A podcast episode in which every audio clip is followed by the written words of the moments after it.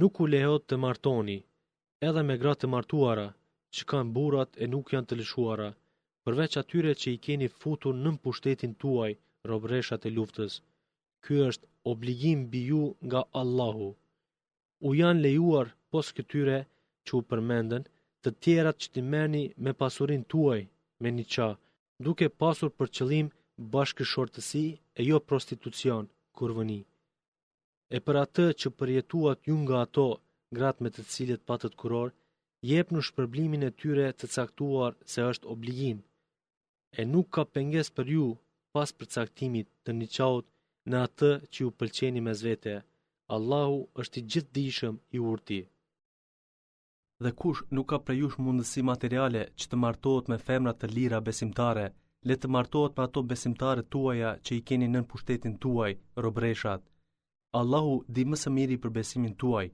Ju jeni nga njëri-tjetri, të një origjine. Pra, martohuni me ato robëresha me lejen e të zotërve të tyre dhe jepnu kurorën në mënyrë të drejtë, zgjidhni të ndershme e jo prostitute të hapta e të fshehta.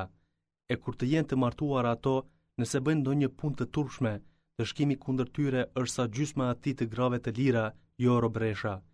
Kjo, martesë me robëresha, është e lejuar për ata që i frikësohen imoralitetit, por të jeni të durueshëm është më mirë për ju. Allahu është mirëdashës, mëshirëplotë. Allahu dëshiron t'ju sqarojë çështjet e t'ju drejtojë në rrugën e atyre që ishin para jush, pejgamberët, dhe t'ju pranojë pendimin. Allahu e di më së miri gjendjen e robërve dhe është më i urti. Allahu dëshiron t'ju pranojë pendimin, e ata që ndjekin dëshirat e epsheve, dëshirojnë që ju të shmangeni në tërësi nga rruga e drejtë. Allahu dëshiron t'ju lehtësojë dispozitat, e megjithatë njeriu është i paaftë për t'iu përballuar epsheve.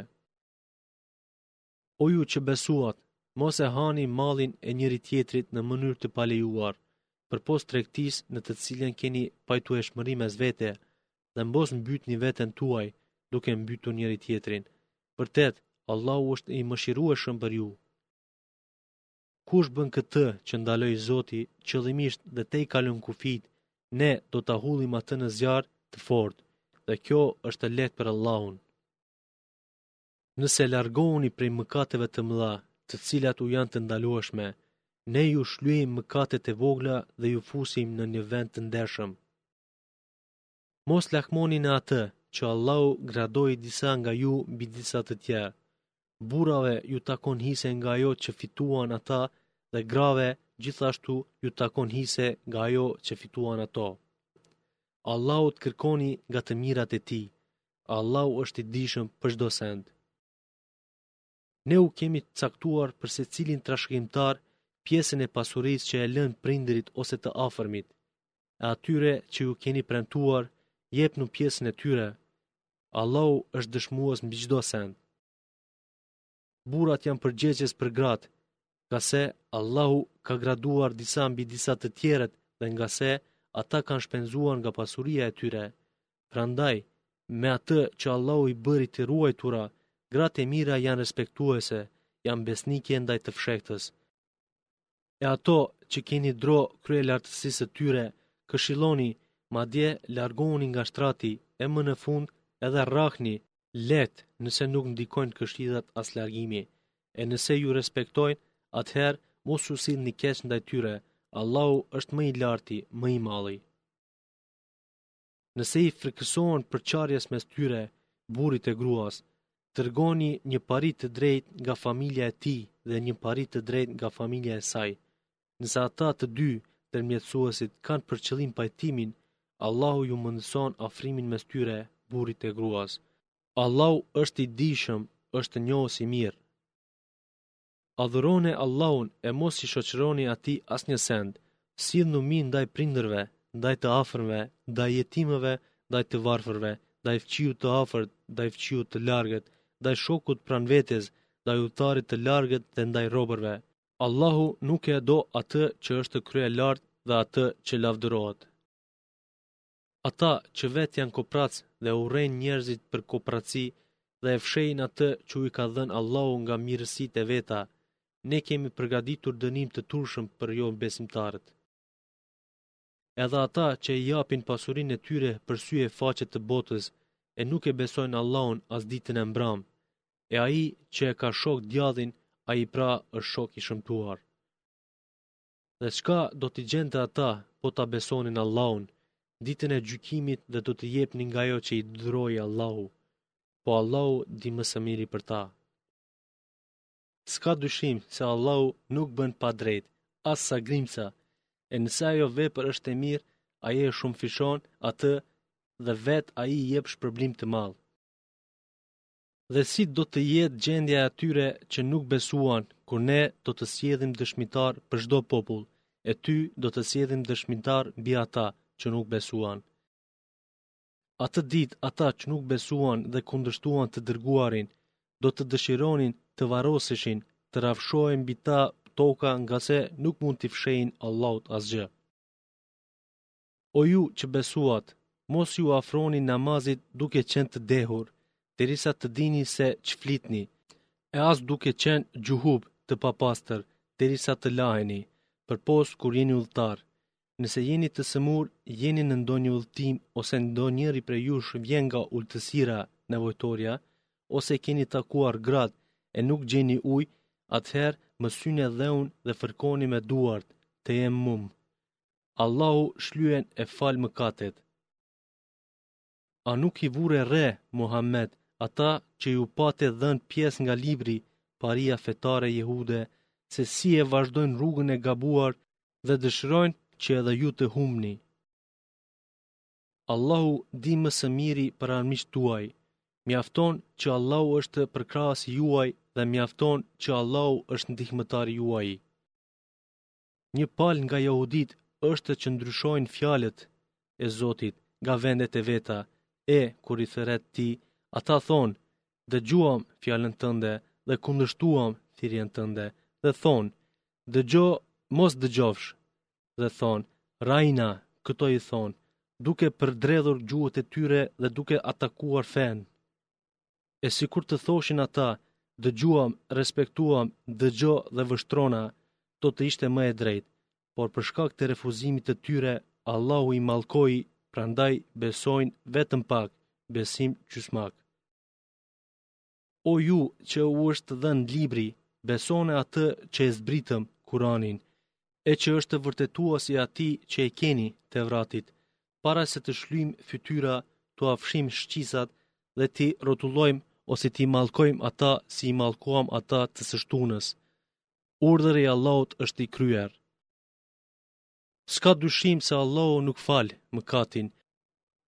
t'i përshkruhet atij shok idhujtarinë e përpos këtij mëkati i fal kujt do.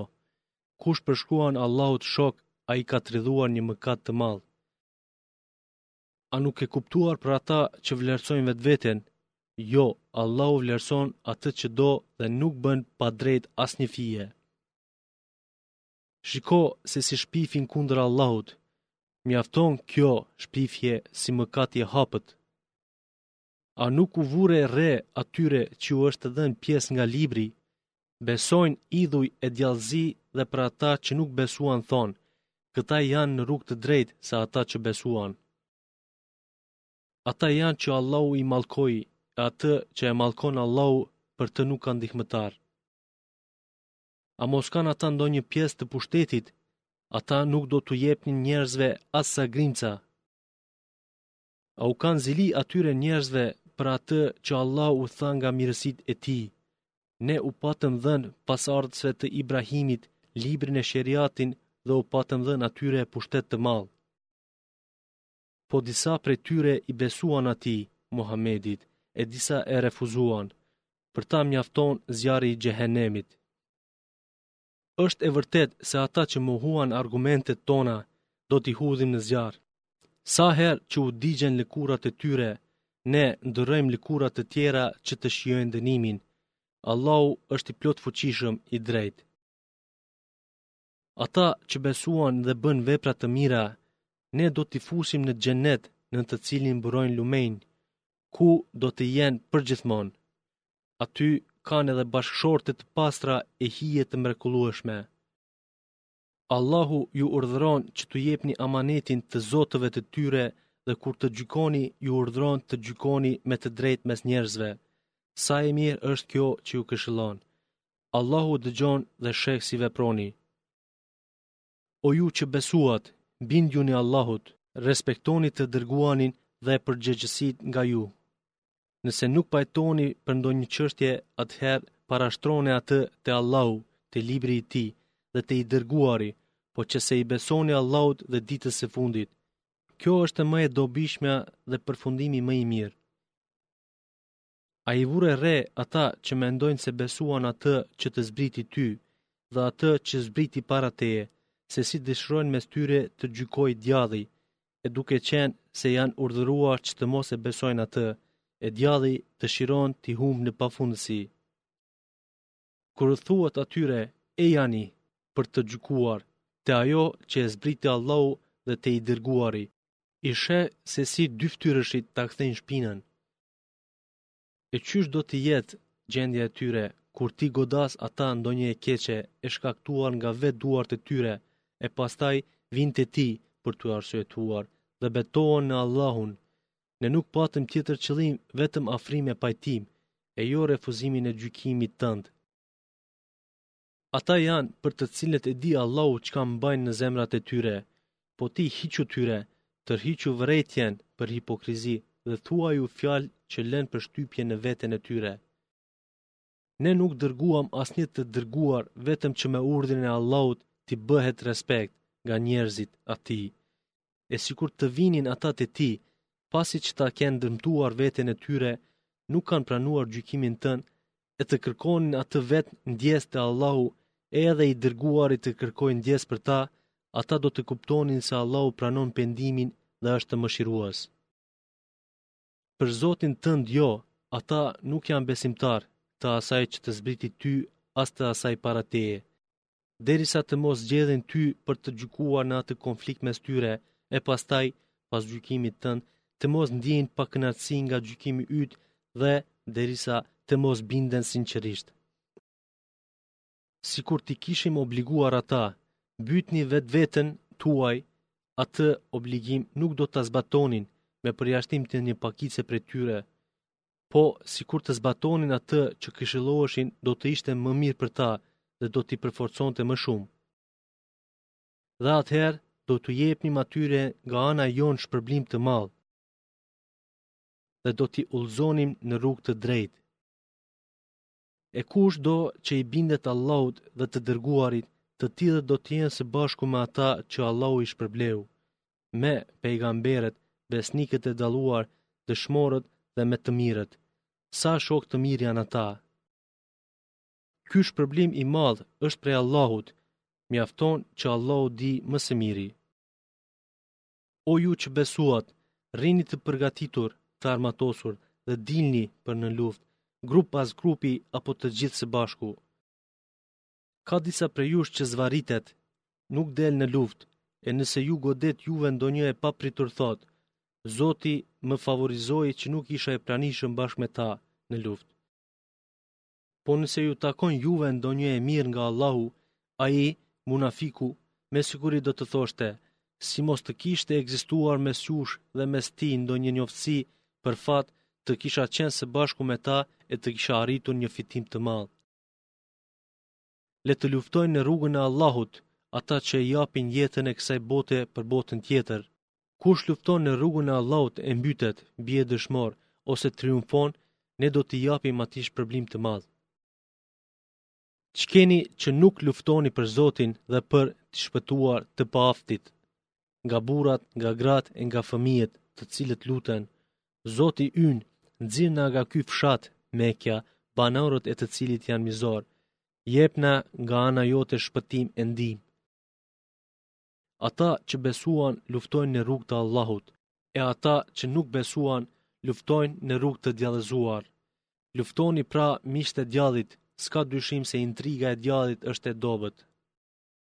A nuk i vure re ata të cilëve iu pate thënë, ndalni duart tuaja jepni zeqatin, e kur iu bë atyre obligim lufta, që një grup prej tyre u frikësoheshin njerëzve siç është frika ndaj Allahut edhe më fort, thonin, Zoti ynë, pse na e bëre obligim luftën, sikur të na e kishe shtyrë deri në një afat të afërt, Thuaju, përjetimi i kësaj bote është pak e për atë që është i devotshëm, bota tjetër është shumë më e dobishme. Nuk do t'ju bëhet padrejt as sa fija. Kudo që të jeni, vdekja do t'ju kapë, po edhe në qoftë se jeni në pallate të fortifikuara.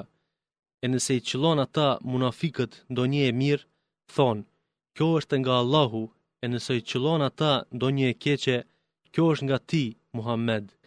Thuaju, të gjitha janë nga Allahu, ç'është me këtë popull që nuk kupton gati asnjë send. Çfarëdo e mire që të vjen është nga Allahu, e çka të ndodh nga ndonjë e keqe është nga vetë ti. Ne të dërguam ty pejgamber për mbarë botën, mjafton që Allahu është dëshmues për këtë. Kush i bindet pejgamberit, ai i është bindur Allahut, e kush e refuzon, ne nuk të dërguam roje kundër tyre. dhe thonë, jemi të bindur, e kur largohen prej teje, një grup prej tyre natën planifikon diçka tjetër nga ajo që u tha ti. Allahu shënon atë që e ndryshojnë, mos e vër veshin atyre e mbështetu Allahut. A nuk e përfillin ata me vëmendje Kuranin, sikur të ishte prej dikujt tjetër, përveç Allahut, do të gjenin në të shumë kundërthënie.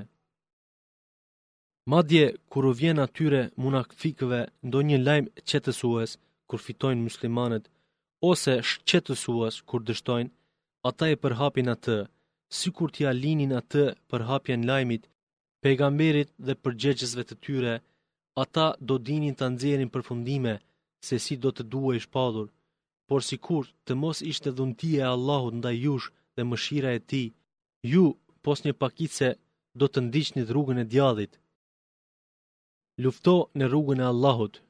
Nuk obligohet kush pos teje, gacmoi besimtarët për luftë. Allahu do të zmbrapsë fuqinë e të pabesëve. Allahu është më fuqiforti, më ndëshkuesi. Kush ofron ndihmë të mirë, do të ketë pjesë nga ajo, dhe kush ofron ndihmë të keqe, do të ngarkohet me të. Allahu është i plotfuqishëm ndaj çdo sendi. Kur përshëndeteni me ndonjë përshëndetje, ju ktheni përshëndetje edhe më të mirë, ose kthenie ashtu. Allahu llogarit për çdo send. Për Allahun që s'ka tjetër pos tij, patjetër ai do t'ju tubojë në ditën e gjykimit për të cilën gjë nuk ka dyshim. E mund të jetë më i vërtetë se Allahu në thënie? E çka është me ju që në çështjen e munafikëve jeni dy grupe, derisa për atë që bënë, Allahu i përmbysi ata, a mos doni ta vini në rrugë të drejtë atë që Allahu e ka humbur? për atë që Allahu e ka humbur, nuk do të gjeni rrugë. Ata dëshirojnë që edhe ju të mos besoni sikurse nuk besuan vetë dhe bëheni të njëjtë. Mos zini miq prej tyre derisa ata të shpërngulen si ju për hir të Allahut, e nëse refuzojnë, atëherë kudo që t'i gjeni, kapni dhe mbytni dhe prej tyre mos zini as mik as ndihmës. përpos atyre që strehohen te një popull me të cilin keni marrëveshje, e ju u vjen rëndë të luftojnë kundër jush ose kundër popullit të vet. Sikur Allahu të donte do t'u jepte atyre fuqi e pushtet mbi ju dhe do t'ju luftonin. Në qoftë se ata tërhiqen prej jush, nuk ju luftojnë dhe ju ofrojnë paqe, atëherë Allahu nuk ju lejon rrugë, luftë kundër tyre. Ju do të hasni në të tjerë që duan të sigurohen te ju, duke u paraqitur si besimtarë, dhe të sigurohen te populli i vet si jobesimtarë. E, sa herë që thirren, kundër jush, i përgjigjen thirrjes. Në qoftë se nuk largohen prej jush, nuk ju ofrojnë paqe dhe nuk heqin dorë nga lufta kundër jush, atëherë kapeni dhe mbytni kudo që t'i takoni. Kundër tyre u kemi dhënë fakte të qarta. Asnjë besimtari nuk i është lejuar të mbysë besimtarin tjetër, përpos gabimisht. E kush e mbyt gabimisht një besimtar, ai është i obliguar ta lirojë një rob besimtar dhe shpagimin e gjakut. Nëse ia falin familja gjakun, në qoftë se ai i mbyturi gabimisht është besimtar, por i takon popullit që është armik i juaj, atëherë është obligim vetëm lirimi i një robi besimtar. Në qoftë se ai, i mbyturi, është nga ai popull që keni marrëveshjen me të, atëherë është obligim shpagimi i gjakut që i dorëzohet familjes së tij dhe lirimi i një robi besimtar. E kush nuk ka mundësi të lirojë një rob, le të agjërojë dy muaj rresht si pendim i pranuar ndaj Allahut. Allahu është më i dijshmi, ligjëdhënësi më i drejtë. Kush e mbyt një besimtar me qëllim, dënimi i tij është xhehenemi, në të cilin do të jetë përgjithmonë.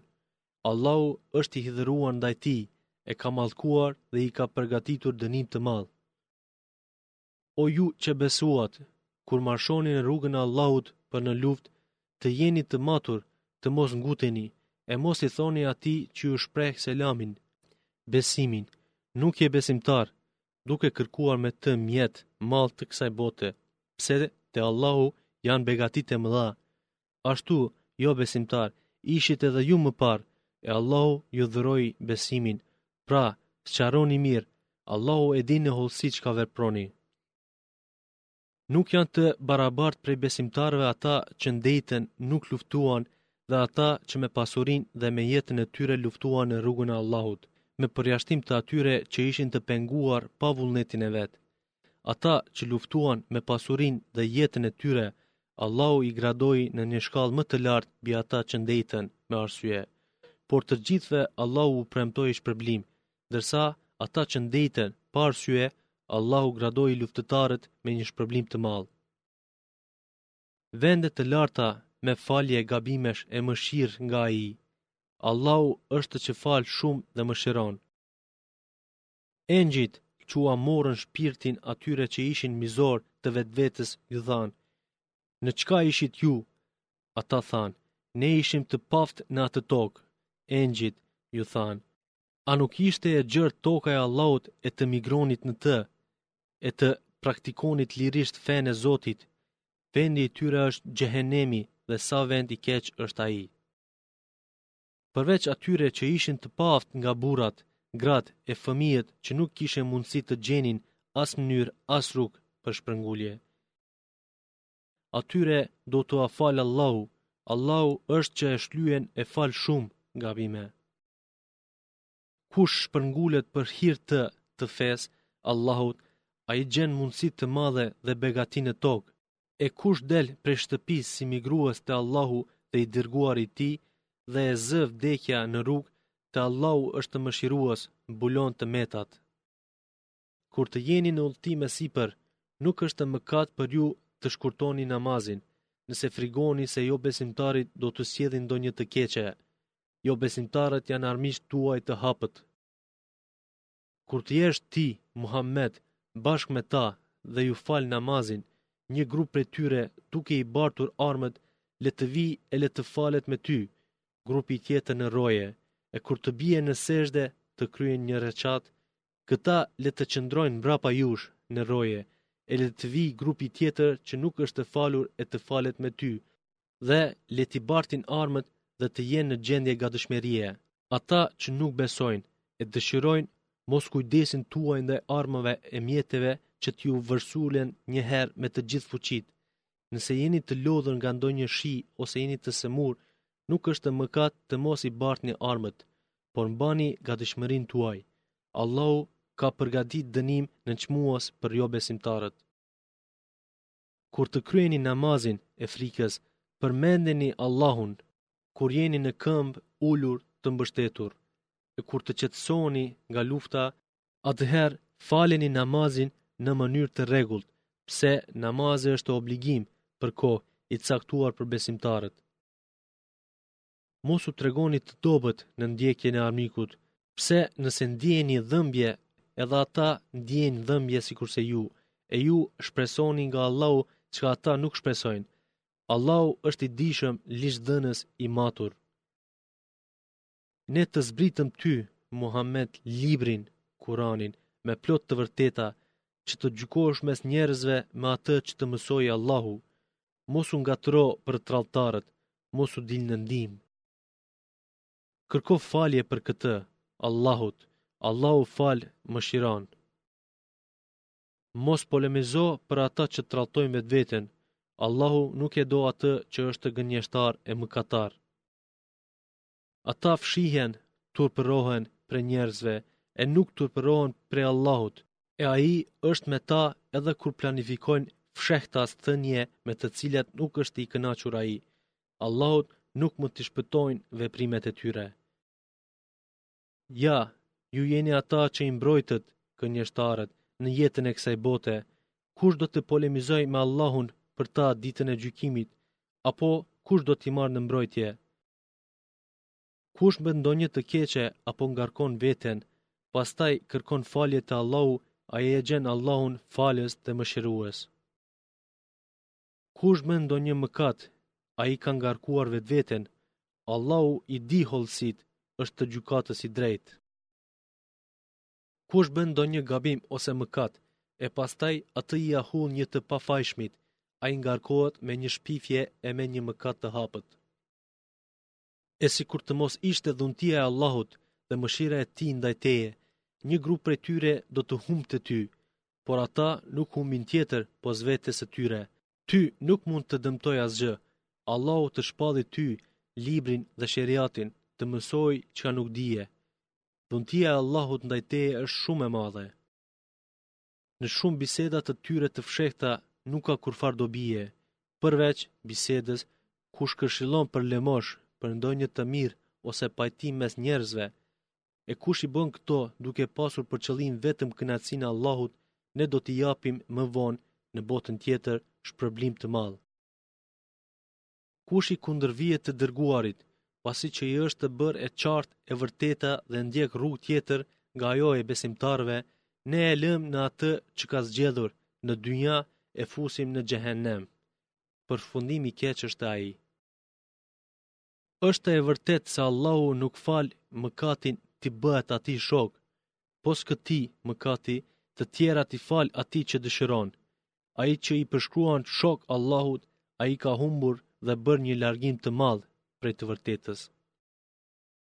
Ata nuk lusin tjetër pos tij, vetëm emra idhush, femra dhe nuk tjetër pos djallit plot sherr. Atë e mallkoi Allahu, ai ka thënë, unë do të përfitoj një pjesë të caktuar të robërve të tu. Do t'i shmangë nga e vërteta, do t'i bëjë të shpresojnë në gjëra të kota, do t'i urdhërojë dhe ata do të shqyejnë veshët e bagëtive, do t'i urdhërojë dhe ata do të shëmtojnë krijesat e Allahut. E kush bën mik djallin e jo Allahun, ai ka dështuar sheshazi. Ai u premton atyre dhe i bën të shpresojnë, por djalli nuk premton tjetër vetëm se mashtrim. Të tillët që ndjekin djallin kanë vendin në Xhehenem dhe prej tij nuk kanë të ikur, shpëtim. E ata që besuan dhe bënë vepra të mira, ne do t'i vendosim në xhennete, ku rrjedhin lumenj e ku do të jenë përgjithmonë. Premtimi i saktë i Allahut, e kush mund të jetë më saktë në fjalë se Allahu? Nuk është shpëtim sipas shpresave tuaja, as sipas shpresave të idhtarëve të librit. Kushdo që bën keq, do të ndëshkohet me të madhe. Pos Allahut nuk ka për t'i gjetur vetes as mbrojtës as ndihmës. Kush bën ndonjë nga punët e mira, qoftë mashkull ose femër, duke qenë besimtar, të tillët hyjnë në xhennet dhe nuk u bëhet fare padrejtësie. Kush ka fe më të mirë se ai i që sinqerisht i është bindur Allahut dhe duke qenë bamirës e ndjek fenë e drejtë të Ibrahimit. Allahu e zgjodhi Ibrahimin të dashurin më të ngushtë. Vetëm të Allahut janë ç'ka në qiej e ç'ka në tokë. Allahu ka përfshirë çdo send. kërkojnë prej teje Muhammed përgjigje, fetva për çështjen, gratë. Thuaju, Allahu ju sqaron nga libri, Kurani, përkitazi me gratë jetime, me të cilat lakmoni të martoheni me to, e nuk u jepni atë që është caktuar, niqa ose miras, ju sqaron, lidhur me të paaftit, fëmijët jetim, dhe që të mbani drejtësinë ndaj jetimëve. dhe çfarëdo të mire që punoni Allahu di shumë për të. Nëse ndonjë grua i frikësohet largimit ose ftohjes së burrit të vet ndaj asaj, atëherë nuk gabojnë po qe se bëjnë mes vete barim, pajtim. Pajtimi është më i dobishmi. Megjithëkëtë, koprracia është e pranishme ndër njerëz, por nëse silleni mirë dhe ruheni, S'ka dyshim se Allahu hollësisht është i njohur me gjithçka veproni. Ju kurrsesi nuk do të mund ta mbani drejtësinë mes grave dhe nëse përpiqeni, pra mos anoni plotësisht nga ndonjëra e ta lini tjetrën si të varur. E nëse përmirësoheni dhe ruheni padrejtësisë, Allahu ju falë dhe ju mëshiron. Por nëse ndahen prej njëri tjetrit, Allahu begaton me mirësinë e tij secilin prej tyre. Allahu është bujar i madh, i plotdijshëm. Vetëm e Allahut është çka në qiej e çka në tokë. Ne patëm sugjeruar atyre që u pat dhënë libri para jush, e edhe juve që të keni frikë nga Allahu. Po në mos besofshit, dine, e Allahut është çka në qiej e çka në tokë. Allahu është i panevojë e i falendëruar. Të Allahut janë gjithë çka në qiej e çka në tokë, mjafton që Allahu është i përkujdesshëm. Nëse ai dëshiron, ju zhduk juve or njerëz, e sjell të tjerë, për këtë është i plotfuqishëm. Kush, me punën e vet, dëshiron shpërblimin e kësaj bote, ai gabon. Shpërblimi i kësaj dhe i asaj botës tjetër është te Allahu, e Allahu dëgjon, sheh. O ju që besuat, vazhdimisht të jeni dëshmues të drejtë për hir të Allahut, edhe nëse është kundër interesit vetvetes suaj, kundër prindërve ose kundër të afërmve, le të jetë ai për të cilin dëshmohet pasanik ose varfnjak, pse Allahu di më të mirë për ta. Mos ndiqni pra emocionin e t'i shmangeni drejtësisë.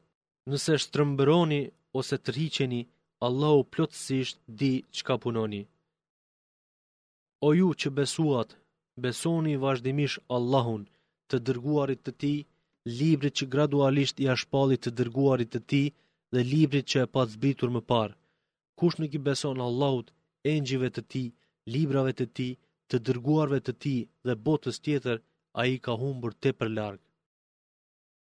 Vërtet, ata që besuan e pastaj tradhtuan, përsëri besuan, pastaj tradhtuan dhe e shtuan mosbesimin, Allahu nuk u fal atyre as nuk i udhëzon në rrugë të drejtë. Ti, Muhammed, lajmëroji munafikët se me të vërtetë ata kanë një dënim të dhembshëm. Janë ata që përkundër besimtarëve i miqësojnë jobesimtarët, vallë, a mos kërkojnë fuqi te ta, s'ka dyshim, e tërë fuqia i takon Allahut. Juve u është shpallur në librin, kuranin, që kur të dëgjoni se po mohohet kurani i Allahut dhe po bëhet tallje me të, Mos rrini me ata derisa të mos hyjnë në bisedë tjetër, përndryshe ju do të jeni si ata. Allahu do t'i tubojë tradhtarët dhe jobesimtarët që të gjithë në xhehenem. Ata janë që presin se ç'po ju ngjan juve. Nëse me ndihmën e Allahut ngadhënjeni, ata thonë: A nuk ishim me ju? Nëse jobesimtarëve u takon ndonjë fitim, ata thonë: A nuk mbizotëruam ne mbi ju? po nuk deshëm të mposhtim dhe penguam prej jush besimtarët. Allahu do të gjykojë mes jush ditën e gjykimit. Allahu kurrsesi nuk iu mundëson jobesimtarëve mbizotërim të plotë mbi besimtarët. Munafikët përpiqen të mashtrojnë Allahun duke u paraqitur rrejshëm si besimtarë, por Allahu mbizotëron dinakëritë e tyre, Ata edhe kur falen, falen me përtaci dhe vetëm sa për t'u dukur te njerëzit dhe fare pak e përmendin Allahun. Ata janë të luhatshëm ndërmjet atij dhe atij, mosbesimit dhe mosbesimit, e nuk janë as me ata, me jobesimtarët. Po atë që e mposht Allahu, ti nuk mund të gjesh shpëtim për te. O ju që besuat, mos zini miq jobesimtarët, e t'i lini manash besimtarët. A doni t'i sillni Allahut argument të qartë kundër vetes? S'ka dyshim, munafikët do të jenë në shtresën më të ulët në fund të zjarrit dhe për ta nuk do të gjesh mbrojtës. përveç atyre që u penduan, u përmirësuan, iu përmbajtën Allahut, mësimeve të Tij dhe praktikojnë sinqerisht fenë e tyre për Allahun. Të tillët do të jenë bashkë me besimtarët, e Allahu ka për t'iu dhënë besimtarëve shpërblim të madh. Çfarë ka Allahu me dënimin tuaj? E falënderuat dhe i besuat, e para nuk i pakëson sundimin e as e dyta nuk ia shton. Allahu është Mirënjohës i Dijshëm.